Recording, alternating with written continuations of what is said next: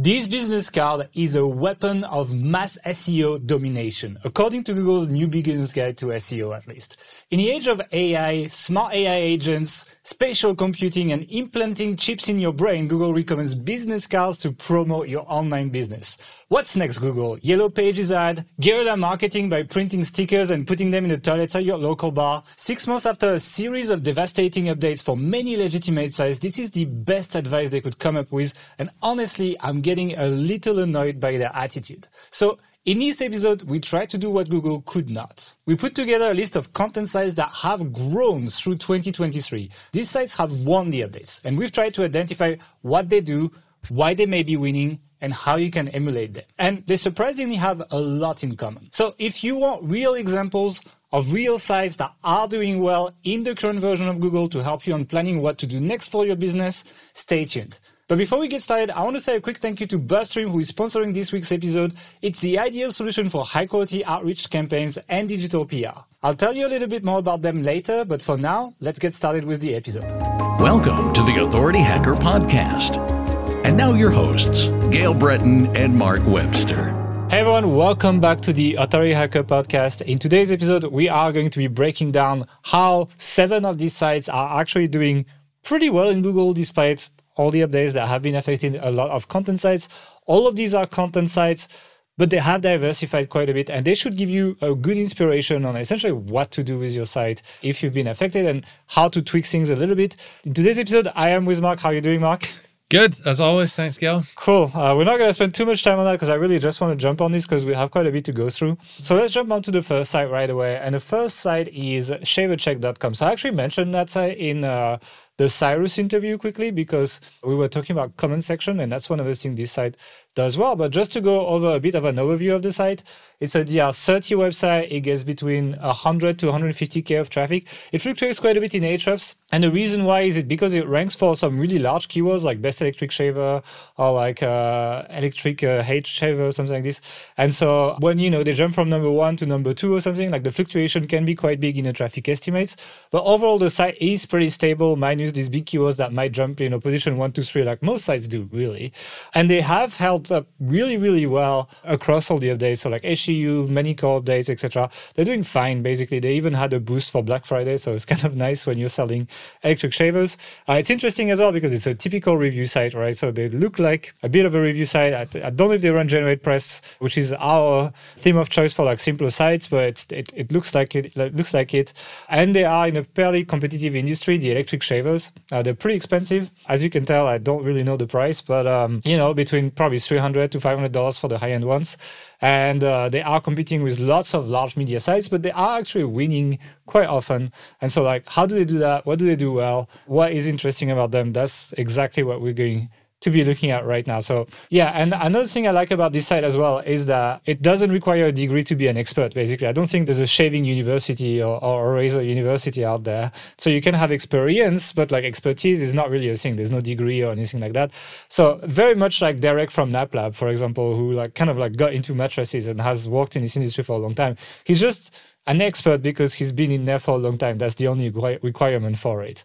I like this site as well because he doesn't have an insane social media presence. So some of the sites will show you they're doing really well on Instagram, they're doing well on YouTube, and and kind of like it carries over. I think like the search behavior, you know, when people know you on another platform and Google you, that gives Google some branding signals that helps you weather the updates. These guys don't have that actually. That that's been a big sort of talking point recently. A lot of people are saying that branded search and the number of people searching for your brand name makes a big difference. But yeah, could be that. Yeah, I, and I, I, actually kind of buy into that. Like, I can't say for sure. It's more like a, it's more of a gut feeling than like a scientific observation. But it's like from what I see, when the site has like a fair amount of branded traffic, they tend to be more stable across the updates at least. And that's i guess that's why everyone's like oh build a brand build a brand. Because essentially these are the sites that are stable across the updates. But these guys they don't seem to have that because they don't really have much presence on any other platform. And what made me laugh actually is like um, if you go on his like best electric razors for men page he literally has a section towards the top of the article where he makes fun of all the other roundup reviews ranking on Google and how they're essentially cookie cutter and, and pretty useless. Uh, and it kind of made me laugh because he's kind of like taunting people while winning the update. So that's a, that's a little bit cocky, but it's working for him. This is actually an interesting thing that I've seen across a number of the other sites we're going to talk about today as well. Is like they have that more of that like personality and like I'm making a direct observation or commentary on the industry or the, the product and not just saying what the product does. It, it, feels like you're reading a review from a real person. Yeah, with an opinion. I think like the, the perspectives and the opinions are, are quite important and, and we find that in a lot of the sites that we're gonna talk about today. And I think that's something that a lot of people lack when they build their website. Like they're pretty shy in the way they write, or like because they lack of experience quite often, they just don't have an opinion on things. That makes the writing a little bit more bland. And I think that's definitely an attribute of sites that are winning right now. Another thing that this guy is doing really well is the comment section. So I said he's not very much on social network. That's probably because he spends his whole day on his comment section. This uh, best electric razor for men page has 845 comments. It's absolutely crazy. This is literally 80% of the scrolling of the page is is comments, and these are not just oh thanks for your your comment these are like sometimes essay responses to the the questions people are are asking. So it's uh, yeah, it's it's a big deal here. And he replies to everyone. So it's like you could argue he probably got 400 something comments, and like the other 400 is him.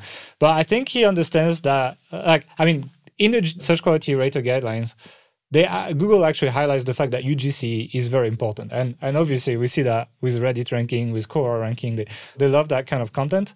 Again, probably because it gives different perspectives inside one page, you know. So it's not just like a single point of view, but rather many point of views being represented on the page. And so, like while most blogs, including ours, have been removing comments. This has made me reconsider a little bit because again, I've seen that on, on a few sites that we're gonna mention today, actually, like the comment section being being quite active. And yeah, it seems to be working well. The other thing he does well is uh, something that starts to become talk more and more, and that's kind of like original product pictures. So he actually has real product pictures of the products he's talking about. It's not just like the photo from Amazon or whatever he found on Google Images there is some originality here and you can tell also because he has watermarked these photos so there's actually like it says shaver check on every image and i think that increases the trust quite a bit so it's like well what's interesting I, about this one though yeah. I, will, I will say is that there it's clear that those these photos are taken they're not the manufacturer's photos. It's clear to me, but they don't look that different to the kind of white box photos you would you, you would get.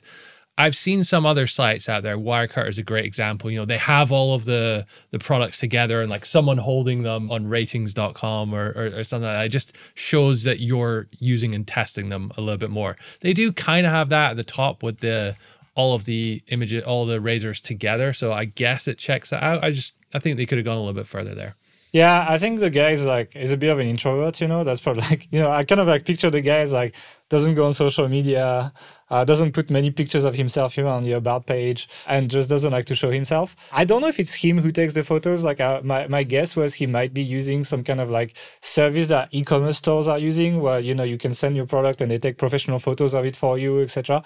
If you want to check such services, like one is called SquareShot.com, so you have a whole system. You send them that, they send you the photos, you approve them, etc. Could be useful for some people. He might be using that, or he does it himself. i, I was going to say this is there's a really these kind of services are really useful if you're not in the US, where it can actually be quite tricky mm. to hmm. get all these products sent out to you if you're abroad. Yeah. So that's pretty much it for the product images. Yeah, he's in Romania, so it's definitely not easy to get them. Another thing that I like is the writing style. I think it's something that's underrated. I feel like every SEO video I see out there never talks about actual what the walls actually say. They always focus on, you know, what's the title tag, what's the keyword density, or like, oh, oh, look, it looks like an article and AI wrote it, so it's great. But like, what's really interesting is he has opinions, as we say. He calls the flows of products, but also the readability of the text. So it's pretty large text, things like 18 or 19. Pretty smart because most people who buy an electric shaver are actually older people. So kind of matches the demographic. But most importantly, it's kind of like the way he breaks down his paragraphs and it's never more than like three lines.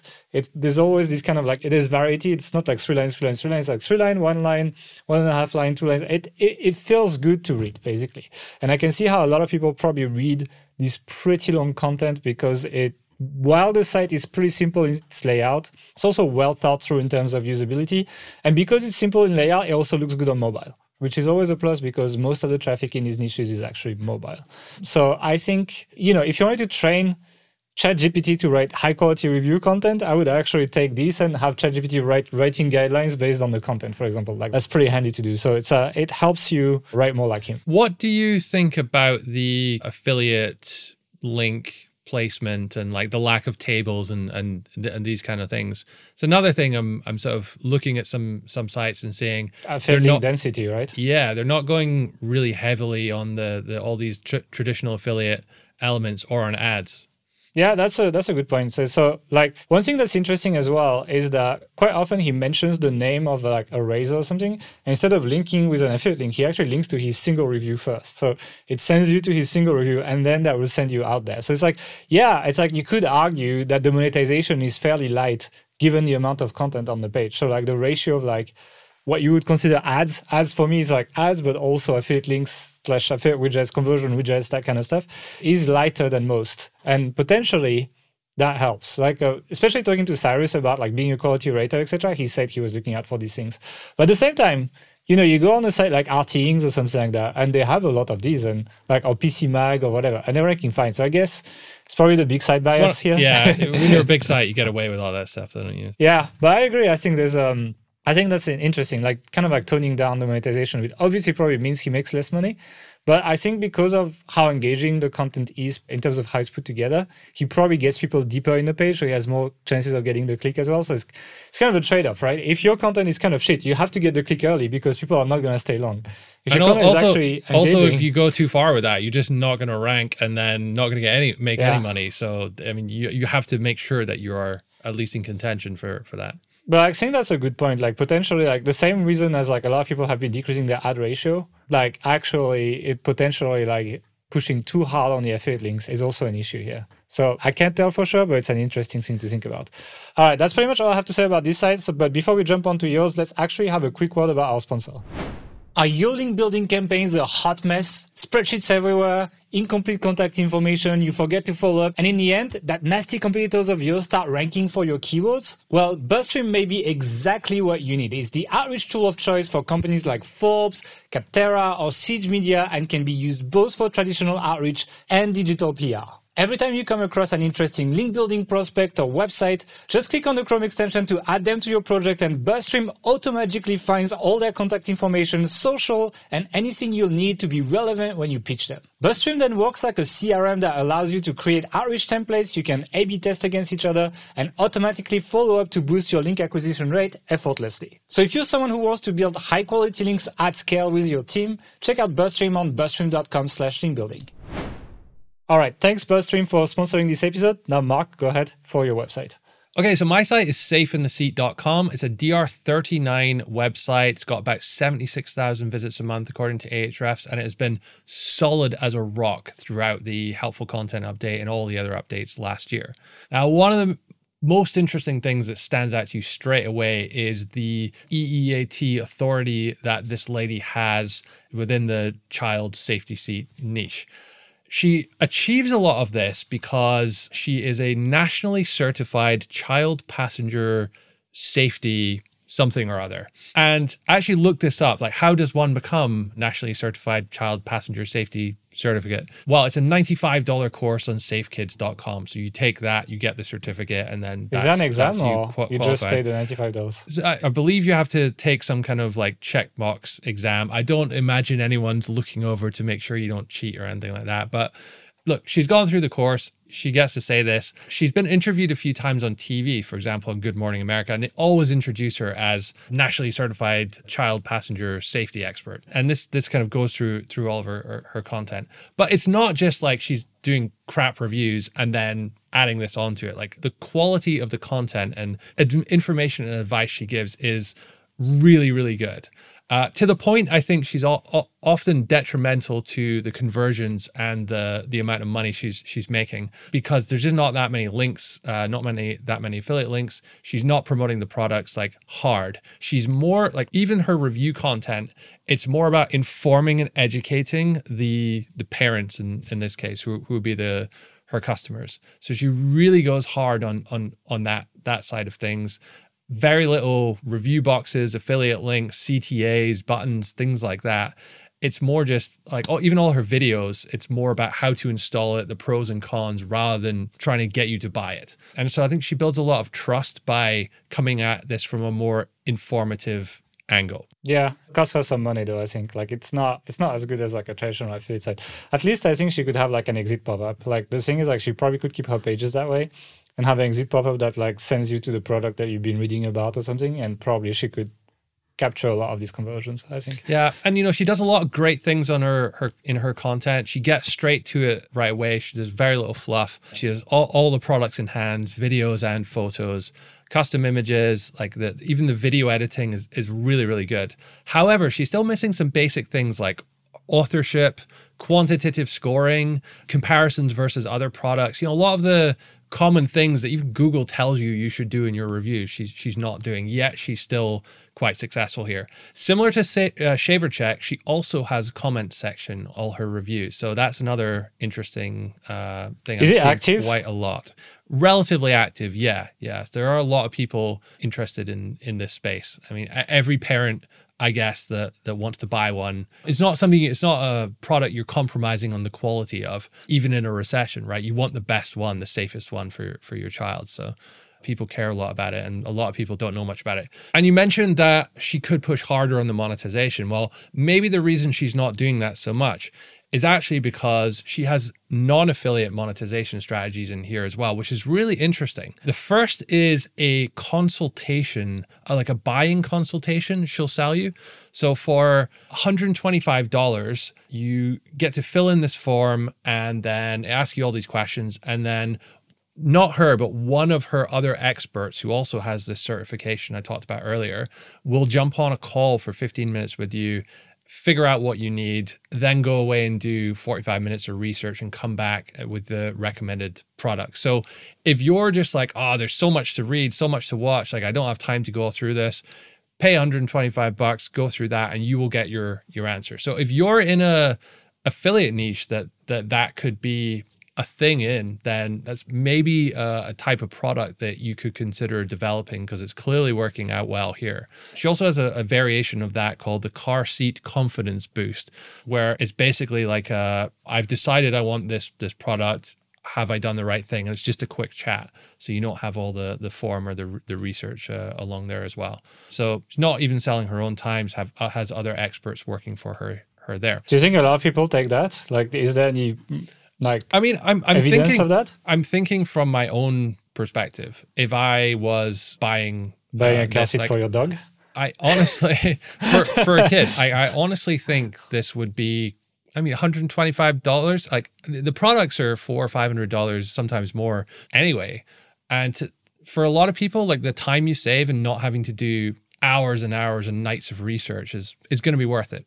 Uh, so yeah, but can't I'm, I go to the shop and get free help? Like it's you know? It's like you can potentially but i think this is more kind of you stay at home you get unbiased help. She has the authority. She's the expert that not the local person down in walmart that yeah is paid minimum wage so. But anyway so similarly she also has a number of courses. Uh, and she's actually split this up quite an interesting way. So she'll have buying guides for different types of children. So like for infants, for toddlers, for slightly older older kids which are $39. And then she has a broader infant course, which is like how to use the seat, even some parenting advice for traveling and that, that kind of thing in there, which is $79. And then beyond that, there's a $39 airplane travel course. So it's just this whole ecosystem she's built out uh, around how to travel in the car, in the plane, wherever with with your your kids is, is really interesting. And you were saying that you actually looked up some of the sales numbers there, and it looked looked like there's yeah. So I'm on the infant course now, and there's like 49 reviews. Assuming like a fairly low percentage of people actually drop a review and they buy the course, like she's probably making some sales actually. Like I don't think she's making millions from it. You know, it's like I'd probably see hundreds of reviews otherwise. But I think it's a, a decent complementary income source. It depends how like big the course is and how much effort you put in there, but it's not even something you need to update very often. Like you know, our courses we have to update all the time. like an infant course in a in a car, like I don't think it changes very much, and so like potentially it's like a one-off piece of work that then she can just keep promoting and, and make sales. And it's, it's a decent source of income, I guess. Exactly. Yeah. So, I mean, that's a, a big takeaway. A lot of people have been talking about that over the last few months as well, is like diversify your monetization away from just affiliate or just ads, or at least have that plan about where you want to want to take things next. And I've know, been helping a lot of members actually kind of like start with their courses and stuff. So it's like we have quite a lot of experience selling that stuff. Problem is like nobody was doing it because reviews were making so much money. but now like people are actually looking at, at these things and it's like, yeah, like I, I've in platinum i've talked to a lot of members helping them on like the sales pages etc potentially i might make some some training around that based on like all the struggles they've had and everything. But it's cool like it's cool to actually see people starting to be successful with it as well and kind of like slowly transitioning to a model where they can not just rely on google traffic but also like they can run ads they can have affiliates they can be on social it makes sense because they have their own products and so on. And so it's almost like evolving the business model might not be exciting with your current level of traffic or, or whatever you get. What it does is it opens these new avenues where you could you can potentially find growth.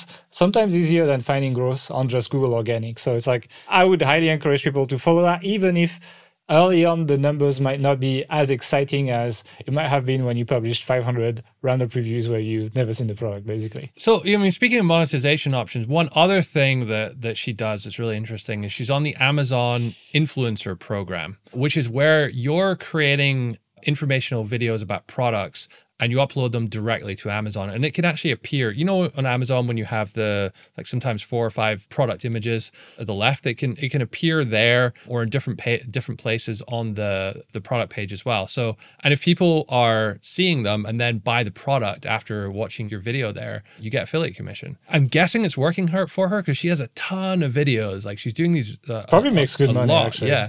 And these are not just quick phone videos, which can absolutely work. But sometimes you're like one hour of her putting a seat in a car and like you know showing you through through all the in, ins and outs of it. It's crazy. So I mean that alone tells me that that it's working. She has a bunch of uh, streams scheduled as well, and it's it's like yeah. It's interesting. Amazon is really becoming a, a, a video platform for people who review products, etc. Like it's, it's really becoming a thing, and it's like if this girl, I'm, I'm sure this girl makes like decent money with her business, like with when you add up everything. If she spends the time uh, doing this, I think she probably like it pays quite well because it's easy to drive traffic. If she she knows how to produce videos because I've seen her social media, it's pretty good. These are expensive products, so it's like she gets probably like 20, 30 bucks per sale or something and that, that kind of adds up especially when you don't have to drive the traffic. It's quite powerful. Yeah and it's you know it's a good point. Like speaking of social media that's the other big takeaway from this is she's really big on social but it's not she hasn't just taken her blog content and thrown it up there. She's actually put some effort into repurposing uh, to make you know short form videos that are specific to each platform. So she's got all the music stuff going on on tiktok you know slightly different to the way she does it on instagram slightly different the way she does it on on YouTube and it works. Like she, again, she gets introduced as nationally certified child safety technician and TikToker when she's being interviewed.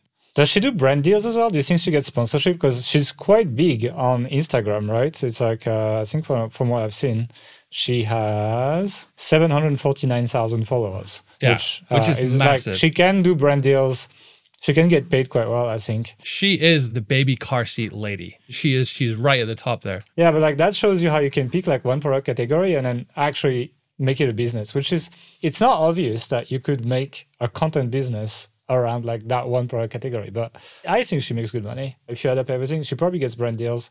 She has the Amazon stuff. She has the courses. She has the affiliate. And yeah, it's like, I think, and probably she gets some money from YouTube as well because uh, AdSense. Overall, I just think it's a really good example of going all in in one right, like really small part of a niche and then just just dominating it and be being so successful and such an authority that uh, you know all these opportunities uh, come to you yeah, it's like it, and it the diversification effort is really good as well. Like that's what a lot, kind of like the holy grail people are like aspiring to right now, especially as Google is just more turbulent.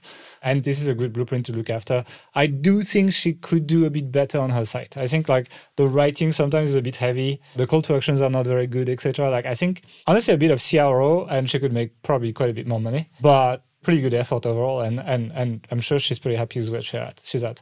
Okay, so my ne- my next site is packhacker.com. So it's a DR54 website that gets 257,000 traffic according to Ahrefs. They started 2023 at 220,000 traffic and they finished at 290,000 traffic. So it's decent growth, right? It's like it's a 30 something percent growth over the year. A lot of people wish that 2023 went that way. So I think that is pretty successful. And what they do is they basically review backpack, but they, they talk about traveling in general, I think.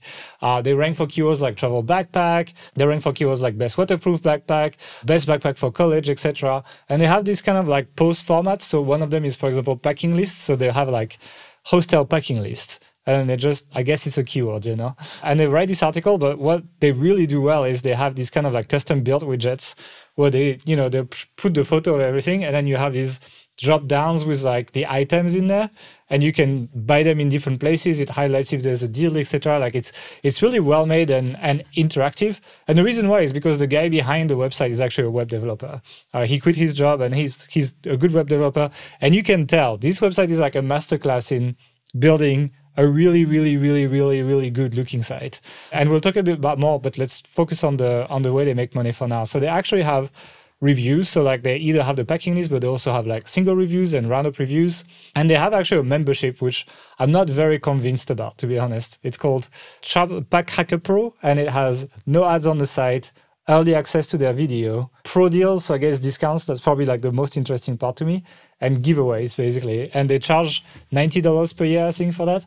I'm not sure how good that monetization is. It's good they start, they tried, but I'm I'm not too convinced. It almost feels like a bit of like a Patreon thing, like you're you're joining yeah. kind of to support them at the same time. Would you support a backpack website though? It's I mean, probably not because you go in there, you buy the backpack, and then you probably don't come back again. Like it's, it's it doesn't have that much of like a recurring community vibe well, actually, they have a YouTube channel that has 288,000 subscribers, and they have a second YouTube channel with 80,000 subscribers. So the first one is the Pack Hacker one, and I guess like you know, if I look at their most popular videos, actually it's packing tips etc like why are slings good or 10, top 10 sling bags etc like they actually stay on topic and they have another one for reviews which is 80000 subs as well so they, they're actually building a bit of a community around okay, that brand cool. and one way they make money as well is they actually get sponsored so nordvpn actually sponsors a bunch of their youtube videos so that's another income stream for them as well, the sponsorship. And I think that's a good one. I mean, we do this for the podcast, for example. That's something that if you want a decent other income stream, getting sponsored works, but it only works if people actually follow you. If people don't care about you, nobody wants to sponsor you, basically. What's interesting is they actually have they get sponsors for their individual posts as well. So the hostel packing list is sponsored by by uh, REI, uh, so they've they've kind of gone to that level as well. I haven't seen that very often before. Yeah, and I think the reason why is because their posts, as I said, they're a masterclass in web design. So if you open like the best laptop bag URL, for example, you'll have like this beautiful header with like the title in the middle and all the backpacks around. You have that table of content, but then it splits the content in two. With like on the left, you have this really, really high quality photos. I think it's some of the best photos I've seen on a small publisher site. They're really good at that too. And on the right, you have the content, but it's like on a narrow column. It's easy to read. It's beautiful. It's really well made. Again, like the ratio of like affiliate links, they are affiliate links, right? But it's not like too much in your face. It's like they have the widgets, like they have the widgets for individual products, etc. But they don't. Yeah, it's it's interesting. I think you you highlighted something. Maybe that maybe too many affiliate links is not a good thing anymore. If you click on like a backpack, again, they link to a single review very similar to ShaverCheck, which again, it's an interesting thing to see this kind of like site architecture win right now. Whereas most people would just put as many affiliate links as possible. Now you might want to like go a little bit uh, lighter on that. And if you open a single review, same, like they have the, the video on top, but then they have quantitative scoring, very much like NapLab does. They have pros and cons widget. They actually have a poll on the look of the backpack that they use Instagram for. So people vote for it, and based on that, they show the results with all the specs, etc. And then yeah, the photos are like really, really good, high quality. They even have some animated stuff, etc. Like it's it's a masterclass. I like also that they have a usage timeline, right? So they actually kind of like have the initial state of the bag, and then like they make an update two weeks later, four weeks later, etc. And just like you have that timeline at the end of the review, so they're able to tell you how it gets used with time, basically. So like this is, in my opinion, the strongest point of these guys is like they're amazing at photos and videos and web design, basically. And it's like the information is is also good, but the the whole packaging feels really really premium. And yeah they grew quite a lot last year and i see why. It's it's a very very high quality experience. They have no ecom. They have no, none of that etc it's a pure affiliate site but it's an affiliate site done at a very high level and i really like it. One thing they do as well quite well is their core pages. So that's something that we mentioned in our eeat blueprint actually that every proper business has pages like our team careers how you rate and the way you review products. If that's the main thing you do on your site your review site like how you do that what is your system etc and most of the sites the review sites that i've seen doing well after these updates all have this kind of stuff. So like building these kind of like core pages to your business that explain who you are what you do etc and you need quite a few not just one or two. I think is extremely like when Cyrus, I talked to Cyrus as a quality rater, he was telling me basically like when I see these pages in the footer, I don't even need to open them because I know this site is legit. Whereas the average small website will just have like a half-assed about page and like a contact form seven on the contact on the contact page, and that's about it. And so building all these core pages, I think, uh, also helps. But the experience is probably the biggest highlight for me of this site. Although I think they have one thing that could be done better, and that is giving information about who created the content. There's very little author info. There's no author pages. You can find them on the web, etc. So I think on that end, if they wanted to be even better, they could improve on that. But it's still a very good. It, it kind of goes to show that when you kind of build up this initial impression based on all these elements, like the design, those pages you mentioned, and like you know the, the different things you're doing on your your site, a quality rater would would come to that and and have like a great initial impression, be much more likely to give you favorable ratings for for various factors. So it's not just that, but I really think that's how a lot of big sites get away with it, like with average content. It's just like they put a pretty well put together site together and they put average content. And the con you know if you were putting this content on like a default general press install it would look like terrible. And you'd be like oh my god what a horrible site. But then you put it on these sites and it's so good. Like it looks it looks so uh, premium and professional that it doesn't even matter as much that the content is not as deep because of the way it's packaged. So it's like that's kind of like that's why when google talks about page experience it's not just about the content. It's about how you present it and the impression you give to people, how they feel about it, because that's influencing how long they stay on your page, how long they might take to go back to Google, etc. And these metrics actually become ranking factors, you know? Yeah. And people are people at the end of the day. So you have to remember exactly. these like inherent biases they have about, you know, first impression and all that. It's like it, it matters. Yeah. Okay, well, that's pretty much it for this side. Do you want to take the next one? Yeah, so the next one is kind of the polar opposite of this, where Pack Hacker is a beautiful site and clearly has had some very skilled uh, developer or even team of developers working on it. This next site, not so much, but they're still doing pretty well. So it's doctorsofrunning.com. And what's really interesting about this site is it's not built on WordPress, it's built on blogger.com, uh, if you remember, which is Google's something of a competitor to non self hosted WordPress. People used to spam it and rank it back in the day. That used to be an OG parasite, you know? Web 2.0, what was it called? Web 2.0 not farms. Uh, no, just you just you you'd spam more 2.0s, but like it's like you would do that on Squidoo, you would do that on on these. Uh, like yeah, a, li- a, link wheel. That was it. Link wheels. Yeah. yeah. Okay. So, but that's different. You could also rank them. So all that's to say that they're using this somewhat archaic blogging platform, and there's a lot of issues that it brings up with site structure. So, for example, they have an article which is the best running shoes of 2024. The URL is doctorsofrunning.com slash 2022 slash 06 slash best running shoes for walking.html.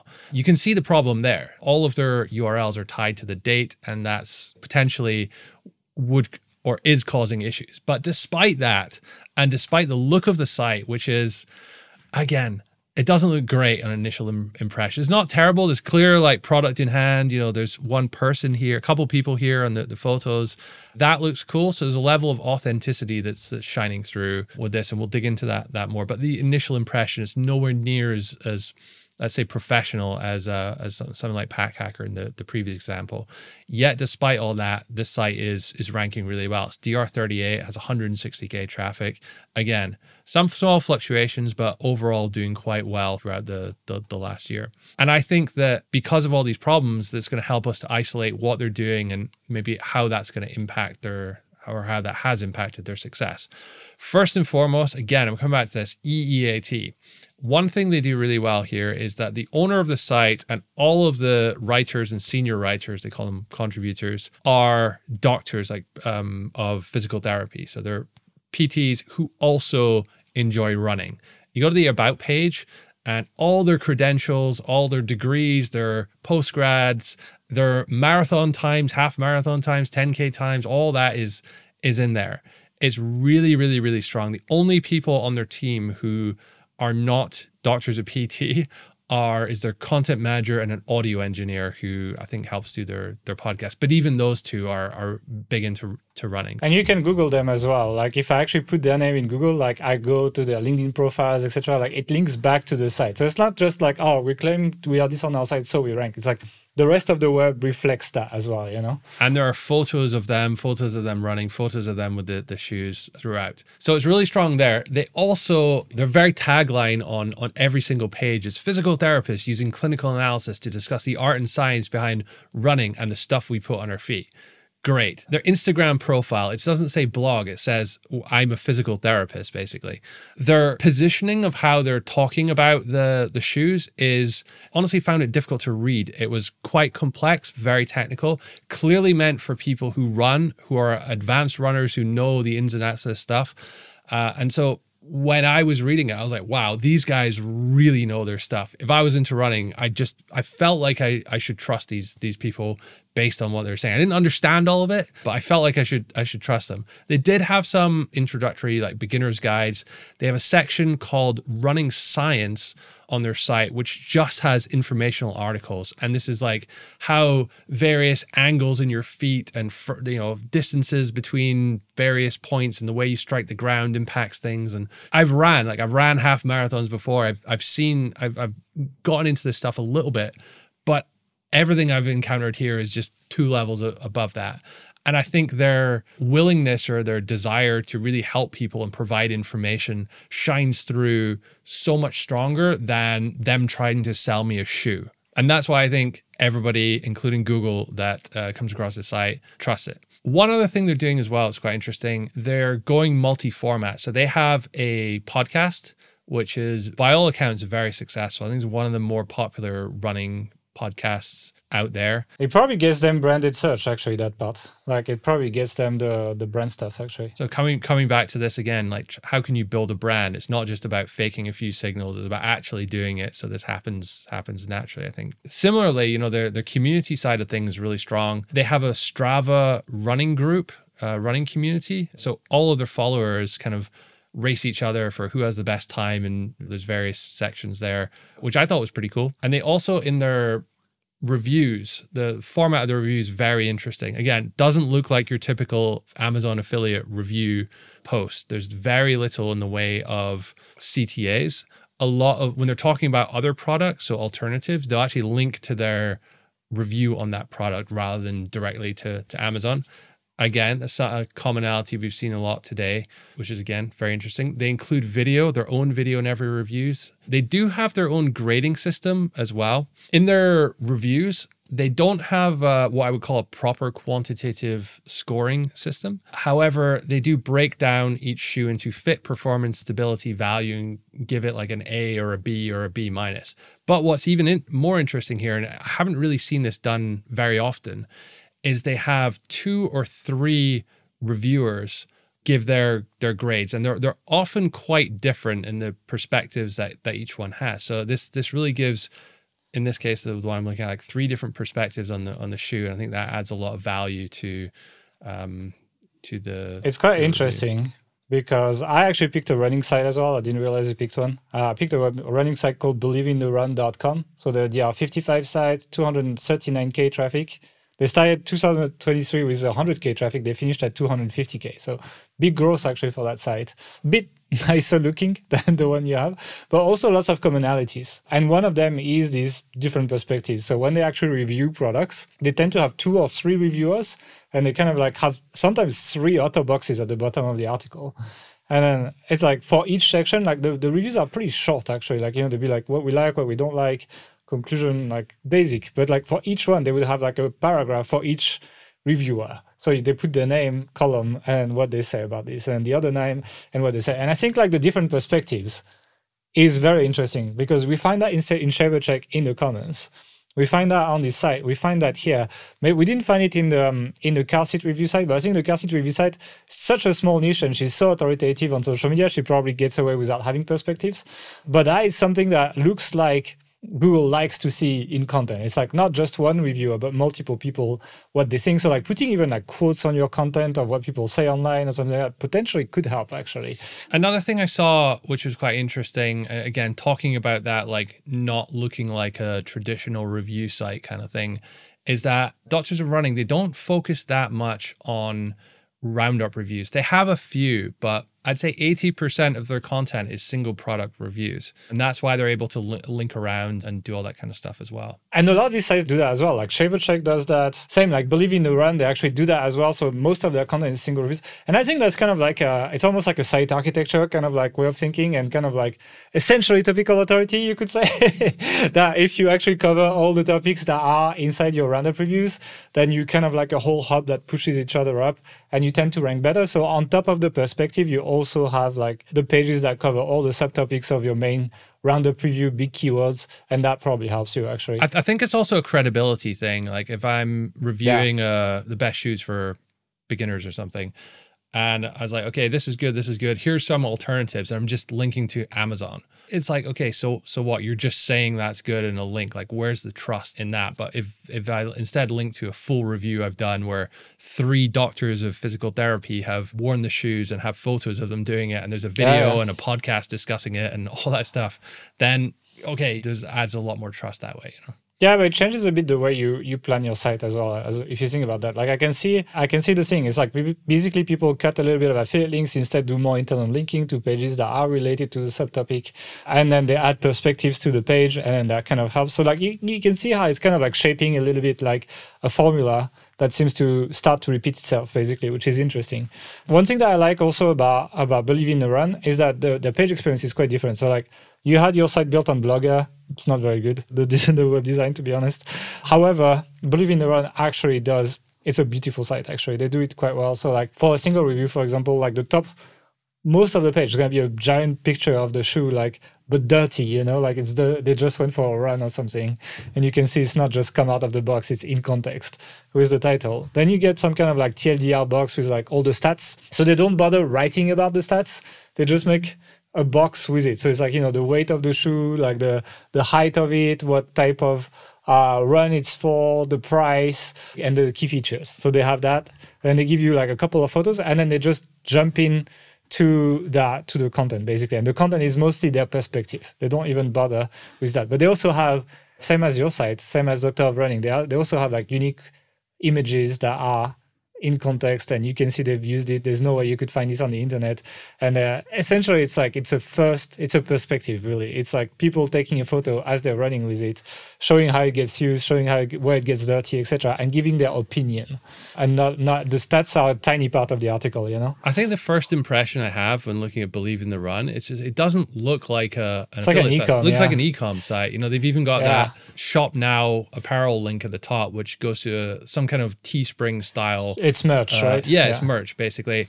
Even their logo, like the, if you notice, they got a registered trademark symbol on their logo, so they've taken the time to trademark that run logo, which is I think is pretty cool. And it just it's a small thing, and it's not going to make a huge amount of difference, like, but it builds up this picture of like a, a real brand, you know.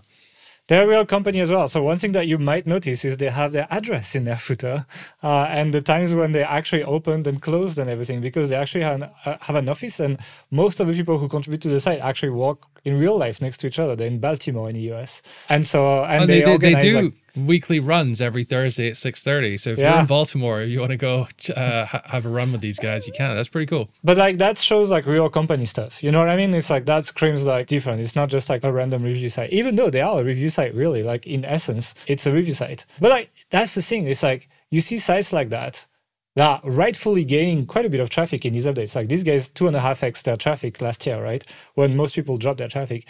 And it makes sense that Google would rank these sites over you know a random amazon affiliate site where low effort has been put in basically. Because if these sites exist then they deserve that traffic. And so we have that section in the authority site system where we tell people like how credible are you? How much value can you add to the niche etc and I think it's something that people may have ignored a bit because dollar signs in the eyes or something sometimes. I think yeah, uh, I think it's partly Google's fault for rewarding the kind of cookie yeah, cutter stuff for so long, and so it was, it was the path of least resistance, right? Like so everyone everyone did that, but now things are changed. I think it's time that that people are choosing niches or like building businesses that they, they got to take this stuff like a lot more seriously and Yeah. really get involved in the, the space. it's almost like the level of seriousness you need to have is similar to if you were starting a YouTube channel. Like it's like, would you ever start a YouTube channel on drone flying without owning a drone or having never flown a drone? Like probably not, right? It's like you, you'd probably get destroyed in the comments and nobody would watch your videos. And it's like, yeah, it's like the level of, of credibility is now is now very important and people need to think about that. But you know, higher barriers to entry may seem like a negative thing. And to some people it is. Let's not go around the bush. But it's also an opportunity because essentially it means less people can enter many markets because they lack of this experience or this expertise. And so that means even though I personally see like the traffic from Google declining over time to like, you know, various things like AI, etc., slowly declining. I don't think it's gonna die, just maybe you're gonna be a bit less than it was. You'll also be sharing that traffic among much less players. So essentially the people who make it can potentially make big bank if they actually make it work. And these guys are, are proof of that, right? It's like two and a half X traffic in 2023 where many, many blogs lost traffic. And so like the cost of running their company is probably a lot higher than like an average site as well, right? But finally, Google is starting to understand a little bit more what the good sites are. I think like the um, all the spam problems have overshadowed completely like the attention of people because like the parasite SEO shows up a lot the spam stuff shows up a lot, all that stuff. But like these sites, they're still like a minority because Google has been grooming the internet for 10 years to make cookie cutter sites and rank them. And so like most websites are cookie cutter sites at this point. And so there's very little to push up. And it's like I feel it's almost like when you manage to like hit that, potentially there's like a big upside for the people who actually get in that zone that Google is starting to figure out. I expect they will refine it a lot this year. It's definitely not there yet. But there's a bit of a glimmer of hope for the people who are like real content creators, basically. And so it's negative and it's positive at the same time, I would say. To go back to Believe in the Run, one thing that oh, they also have that's interesting is they have a shoe finder tool, which is essentially kind of like a quiz. So you click on this item and they tell you like, oh, do you have wide feet or narrow feet? Or like what type of run do you do? Do you run marathons or do you run like five kilometers or that kind of stuff? And then based on that, they will actually recommend the shoes for you. And that's something that I've seen several affiliate sites do. That's actually so the first example I had a safe in the seat do that as well. She has like a video questionnaire at the, the start. It's like what like how old is your your kid? And then, you know, like a few other, other questions and she'll give you recommendations based based on that. Yeah, and there's a lot of like these quiz builder tools that you can take off the shelf and build something like this with it. Uh, I think she uses VideoAsk, I think, for the for this one.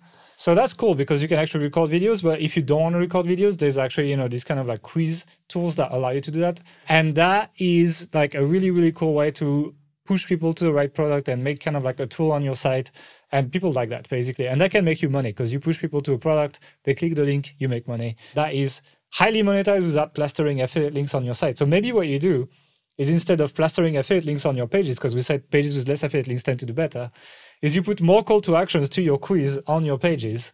Be like, hey, can't find the perfect shoes using this review? Check out our quiz. And then that's an internal link. It's interesting as well because this is what product owners, if you have an e-com or a course or some other kind of service business, you're not plastering affiliate links like heavily throughout your your content. I mean, you, you might have have some, but you're having kind of like those internal ads towards the the service or the product or the the course that you're you're selling. And this is kind of the same thing. You can do that without looking like you're you're kind of like heavily promoting the the affiliate product. Yeah, and it's an internal link. Like to Google, it's not gonna look like an ad basically. So that you can kind of like hack your way through that because obviously if you put less affiliate links you're going to make less money. But if you put call to actions to this instead, you're potentially going to recoup that money. And that's kind of like a cleaner way potentially of monetizing your site. You create info content even and you put you drive traffic to your to your quiz basically. These guys also do the core pages really well. So if you go on like the author pages, they have like large photos of the authors like running. They also have their running stats. They also have the how our reviews work. They have the media kit as well. They have a profile on Strava. That's like the, the runner stuff. It's really good, basically. Like in terms of core pages, again, that's a good example showing you that they're doing okay. They also decent on YouTube. They have 90,000 subscribers and 139,000 subscribers on Instagram. So they have a bit of social as well. Potentially that drives brand searches. Can't tell for sure, but like it's something that probably helps them. So there's a lot going on for this site. I think it's like it's also a good example of like an affiliate site that looks like a real company, not like a shady operation. And it's good to see Google not hating on it because like a lot of people are like, oh, Google hates affiliate sites, etc. I think it depends how you do it. And we have many more examples, by the way. So we actually this is a couple of examples, but we're gonna release more examples inside Authority Hacker Pro, Authority Hacker Pro Platinum. So we're gonna make regular posts sharing some of these to show you guys examples with some breakdowns, etc. Just this podcast is already 55 minutes at this point when I'm recording, so we won't be able to do all of them. But that's pretty much it for this site, unless you want to add something. No, let's move on to the next one, which is uh say more of a dodgy looking site. Um, at first, at first glance, audiophileon.com is the, the website. It's DR41. It's got 80,000 traffic according to Ahrefs. It has had something of a volatile history. It went down to almost zero at one point two, three years ago. And I think that was because I had a look on archive.org Wayback Machine and you can see what sites looked like at certain dates in the past. And they changed their design very, very heavily in 2021 and 2022. So I think that there might have been some technical issues there. And I was sort of starting to build up a picture of what's going on here. And there are two cases for audiophile on my mind. One is it's an affiliate marketer who's bought this. It's a drop domain and they're doing a bunch of interesting stuff. And the other is that it's just a guy that really likes these products and, you know, it's maybe not that tech savvy uh, in terms of building websites and marketing and just wants to, to talk about his or her hobby, which I, I'm leaning more towards. I think that's what's going on here. It's a it's, it's an interesting site for a number of reasons. One of the the things that that kind of put me onto this was when you read the reviews and he has a number of roundup reviews. There are single product reviews, all the usual usual stuff here. It is written in an interesting way. So we talked about giving a specific viewpoint, making a critical judgment, being negative when necessary, and talking about the products in a way that shows that you've used them. So he ticks all the boxes here. However, there are no images of eh, all the images on there are stock photos from the, the manufacturer's site.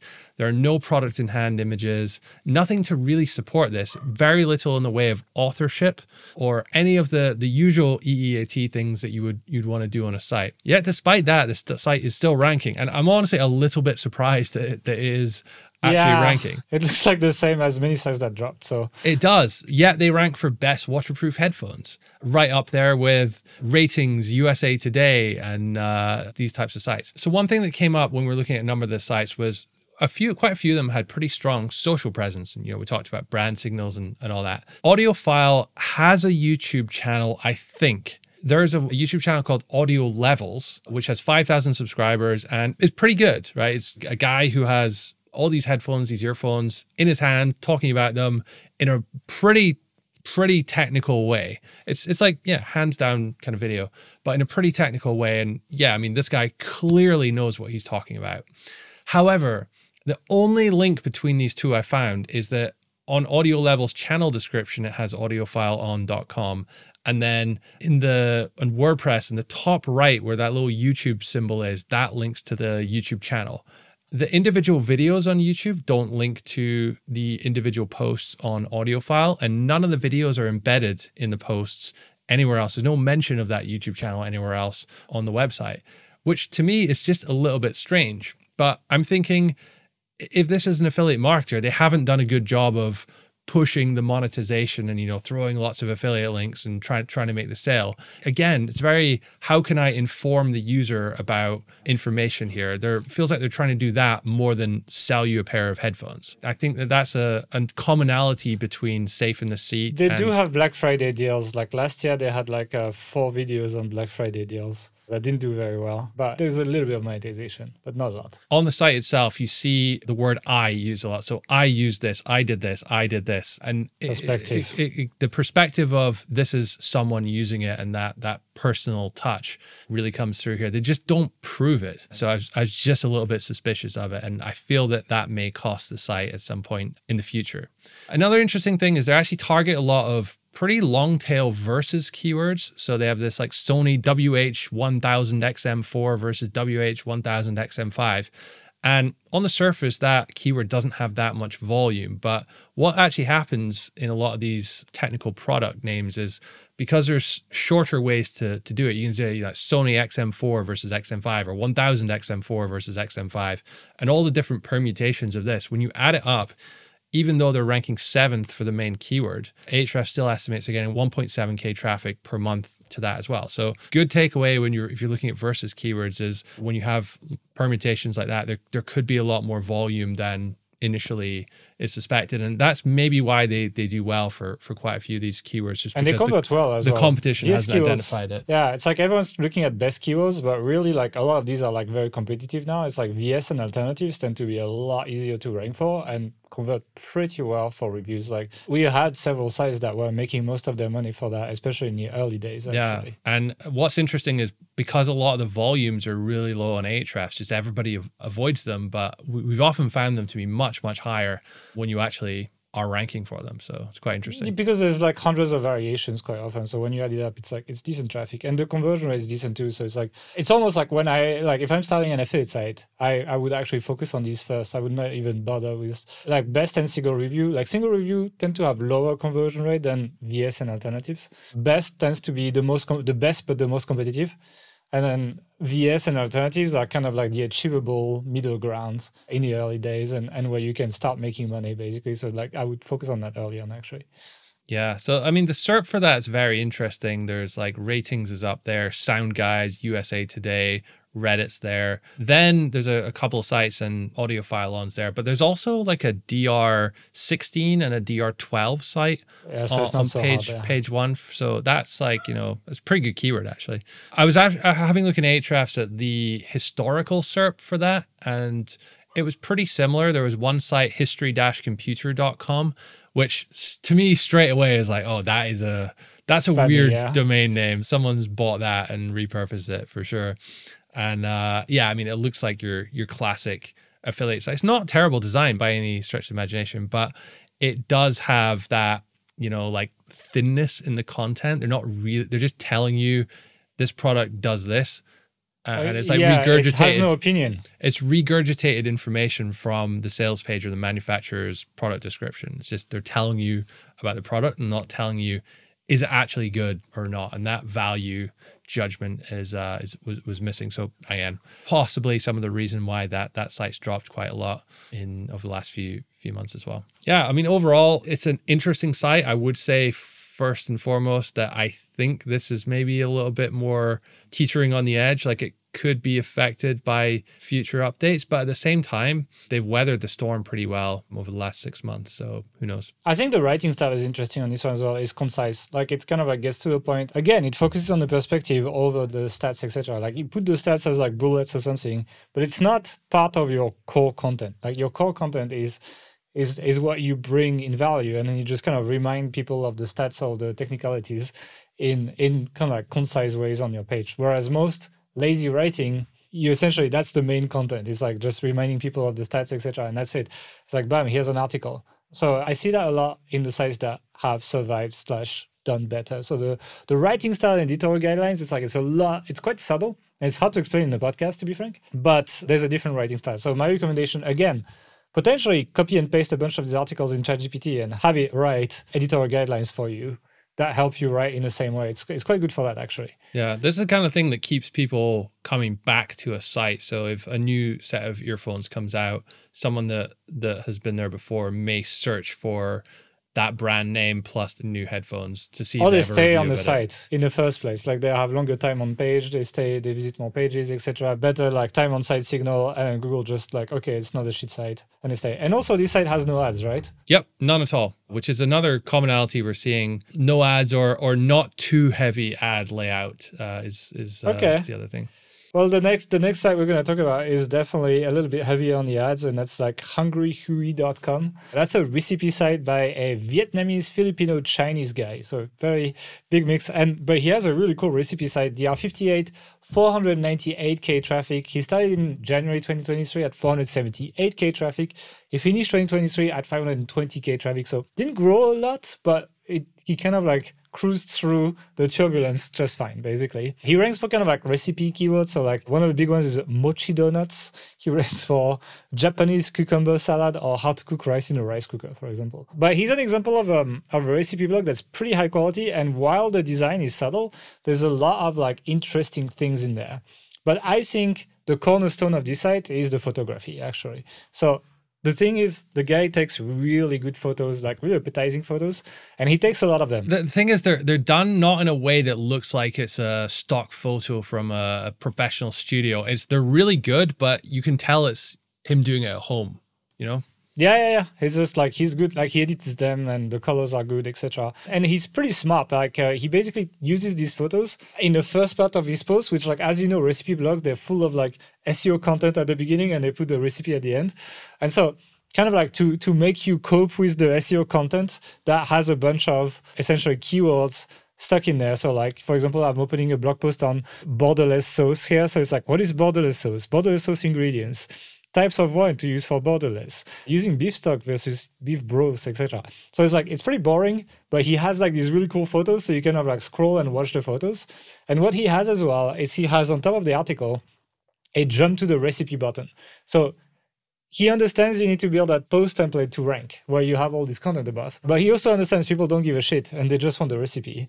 And so for Google, he gives the content to Google. And for the user, you click the button and it scrolls you down exactly to the recipe and the step by step instructions, which is uh, what people come for. And like essentially, like everyone's complaining about recipe blogs for this. Still works apparently because he has a blog like that and it's still working. But he addresses that pretty well through his photography to not make it boring and to be able to jump. One other quick point on the photography it's uh, interesting. So a number of the photos are actually vertical orientation rather than horizontal, meaning that it's you know designed mobile first in mind. Yeah, so the aspect ratio is quite important because the problem on mobile is you have more vertical space than horizontal space. That's a big process we talked about when we worked on the keyword on the screenshot. Sorry, on authorityhacker.com as we are getting more and more mobile traffic these days. But the thing with the photos is there also a cornerstone for you to visit more pages on the site. So he's pretty smart with his layout because essentially the first half of the page is the, the sidebar is all photos of other recipes. And there are these really nice photos that yeah, I'm takes, clicking right? around looking at all of them now, thinking, God, I want to eat some of this stuff. And so, so what happens is you end up diving deeper into the site. Like it's much harder to go back to Google, for example, to Pogostick and go back and have this lower time on site because of the photos. Also, when you scroll down, you'll notice when you scroll back up, Mark, it actually pops a bar above the menu with more photos of recipes that makes you want to click on them. So you check what they are. And so he's really good at making you visit more pages on the site, which on one end makes him more money with ads because more ad impressions and on the second end increases his time on site engagement and all these metrics that google's probably looking at when they're doing these big core updates on what they're doing HCUs, etc so while the design is very simple like because he understands his photos are so good and appetizing, he has used that as a honeypot for people to not leave the site. And and it's done very smartly. The guy is monetized with Mediavine, so I think that's a like he's breaking a lot of actually uh, stereotypes that people have been pushing with uh, the HCU, right? So he has a blog roll on the homepage, which like a lot of people at the beginning of HCU is like, oh, sites with a blog roll on the homepage, they got killed, etc. This guy's doing just fine. He runs Mediavine, which a lot of people Mediavine is like uh, is not good, etc. However, the ads above the folder are tamed. Like basically, the only thing you see above the fold is this kind of like bottom sticky ad. And as you scroll, eventually there's one in the sidebar, but you will notice quite a bit of ads inside the content area. Here, he's pretty heavy, but below the fold. But the thing is, like at the beginning, I thought it was just him, and I thought he was being smart. But then I went to visit a bunch of other Mediavine sites, and I've noticed something similar my guess is Mediavine has changed the way they, they show ads onto websites and they've understood that they were too aggressive above the fold because they used to be like, you know, ads in the headers, etc. Like it used to be a lot more. And so I don't know if this guy is being smart or if Mediavine has adjusted how they do things. I don't know they would if they would even acknowledge that they've updated things because that would essentially say that they think they might be responsible for some drops. So I, I can't, and I'm sure uh, it's the same for Raptive and all these other ads companies. I'm not saying it's just Mediavine, but yeah, I'm noticing like a, a bit of a change in, in the layout on Mediavine sites. So I can't tell if this guy is being smart or if uh, uh, if that's done uh, or if that's Mediavine that has changed things. So yeah, and and the content is like again. Uh, the content, the SEO content is honestly SEO content. Like it's not amazing. It's like I think the image is kind of like really sell it to you more than the the actual content. But yeah, overall, this site is is being pretty smart. I think he's they're winning through user engagement and using the photos. What's surprising though is he's not doing that well on social, and that was an interesting thing as well. It's like we've seen several sites that use social as a way to get branded traffic, etc. I think this guy probably gets branded traffic just because people have a good experience and he's kind of like memorable. Because he's not doing that well on Facebook, Pinterest, or Instagram. Like I've checked them, you know, it's okay, like, but it's it's nothing to write home about. He has six thousand seven hundred followers on Instagram, which is very bad for how good his photos are. Um, I think he should do a lot better and maybe hire some help or something. Same with Pinterest. It's not, he has 4.5k followers. So it's for, for a food blogger, it's it's pretty low. So that, I think there's a lot to learn from this. this well, one, one other interesting thing is the, again, blog comments. Uh, there's a lot of them on this site, and uh, he's very active in responding to them. Uh, so, like 10 years ago or something, most people started moving away from blog comments just because there was they get spammed so much even if you have you know the defense plugins and all that sort of stuff but maybe we're seeing this a lot here there's an argument to to bring them back in in some situations that's true. And Google likes the UGC. And essentially, I think what we're seeing is the sites that are not doing well on social are tend to have an active comment section. And it's kind of like it, it kind of makes up for it. So they have a way to interact with people, whether that's through comments or through social media but there's there's always kind of a way they interact with people. They don't just operate autonomously, not thinking of their visitors, not talking to them,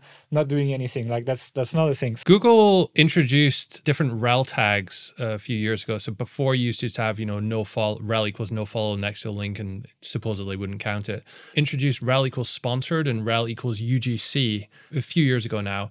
And not too many people actually did much with that. But I think a lot of the WordPress plugins now and the tools that allow comment sections will make the links and comments now UGC links. And I'm not sure if that's sending some kind of it's WordPress, signal now, but it feels like that could be could be making an impact here yeah. by actually using that that uh, tag properly. I guess yeah, I guess it's like it's easy for Google to tell us a comment section just through the use of that of that rel. But it's actually built into WordPress, I think now. So it's like it's built into the WordPress comment section. But yeah, just the fact that it's active, there's a bunch of UGC links. It tell it can tell there's UGC. Now there's actually UGC schema markup. I don't know if you will mark that up on your. It's made for forums, but potentially you could mark up your comments and then also kind of like become more of a UGC site that way. Um, so yeah, it's pretty interesting. Uh, this site does a lot right, even though it looks simple, and has done just fine through the updates, despite the fact that they're not like a massive site. Like again, they're DR58, which is okay, but DR58, when you have that quality of photos that people probably use a lot online, etc., it's not that much actually. Like it's it's not very high, and I don't think in the recipe space, it's it's a very high authority site. Basically, I don't think they're winning because of that. So it's pretty interesting. What did we learn today? Like, what are the things? What that- are the three top takeaways here? Then you know, if you're starting a new site tomorrow, what do you need to be thinking based on what we've observed here? The obvious thing to me is when niche selection very important. You need to either be some kind of an expert or get into the niche in a a, become a, one. a big yeah. way and really commit to that. You can't be your job can't be to be a marketer. It needs to be to be that person in the niche that does the business as well. I think the toning down of monetization or being a bit smarter with like, you know, how many ads you have, how many affiliate links you have on your page, etc. It, it might be a thing actually. Uh, I really like the idea of the quiz so that you can still kind of like heavily promote that and drive traffic to that, make money, but at the same time, really cut down the number of affiliate link on the page, for example. I think that's a, a pretty good way to do this. Also, having uh, a plan for monetization beyond just affiliate and ads. So, you know, courses or consultations or various other things that these, these sites are doing as well is quite interesting. Yeah. Like some blogs are living with just their blogs. So, like Check and Hungry Huy, they're really just mostly blogs. So, it's still possible. So, if you really don't want to be on social, that's possible. But the trade-off is they have an active comment section and they engage there. And the people who don't have an active comment section tend to be active on at least one platform, which potentially these things are dri- like the way I'm seeing it is like it potentially drives brand searches and it gets people like you know when you interact with com- with the, on the comments on the site you remember it more you're more likely to check it out especially that recipe site like i can see how people would go back the shaver site i mean there's like 600 800 comments on the post so yeah people do engage so it's like you need to kind of like find one way you're going to interact with people whether that's through social or through your comment section that's something that uh, i've seen and also just in general like the page experience apart from this doctor of running which is particularly bad and I guess Audiophilion is like not amazing. Hungry Huy is, is, the page experience. The, the, the Im- okay. imagery aspect is is strong, but everything else is it's mediocre. Let's call it that. Okay, well, I, I personally like Pack Hacker a lot. Like, um, I really do. I want to pick some stuff up from them. I've definitely added it to my list of inspirations. of website and Google loves it too, obviously. All right, well, that's pretty much everything we've learned about these websites today. I hope this was useful. We are going to be posting more of these on our community. So if you're a member, you will be seeing this kind of posts where we break down like a single site here and there. And that's going to essentially hopefully be helpful to you. We hope you enjoyed this podcast. If you did, don't forget to subscribe, like, click on the bell, drop a comment so we can engage with the community. And we'll see you in the next episode in two weeks. Bye bye.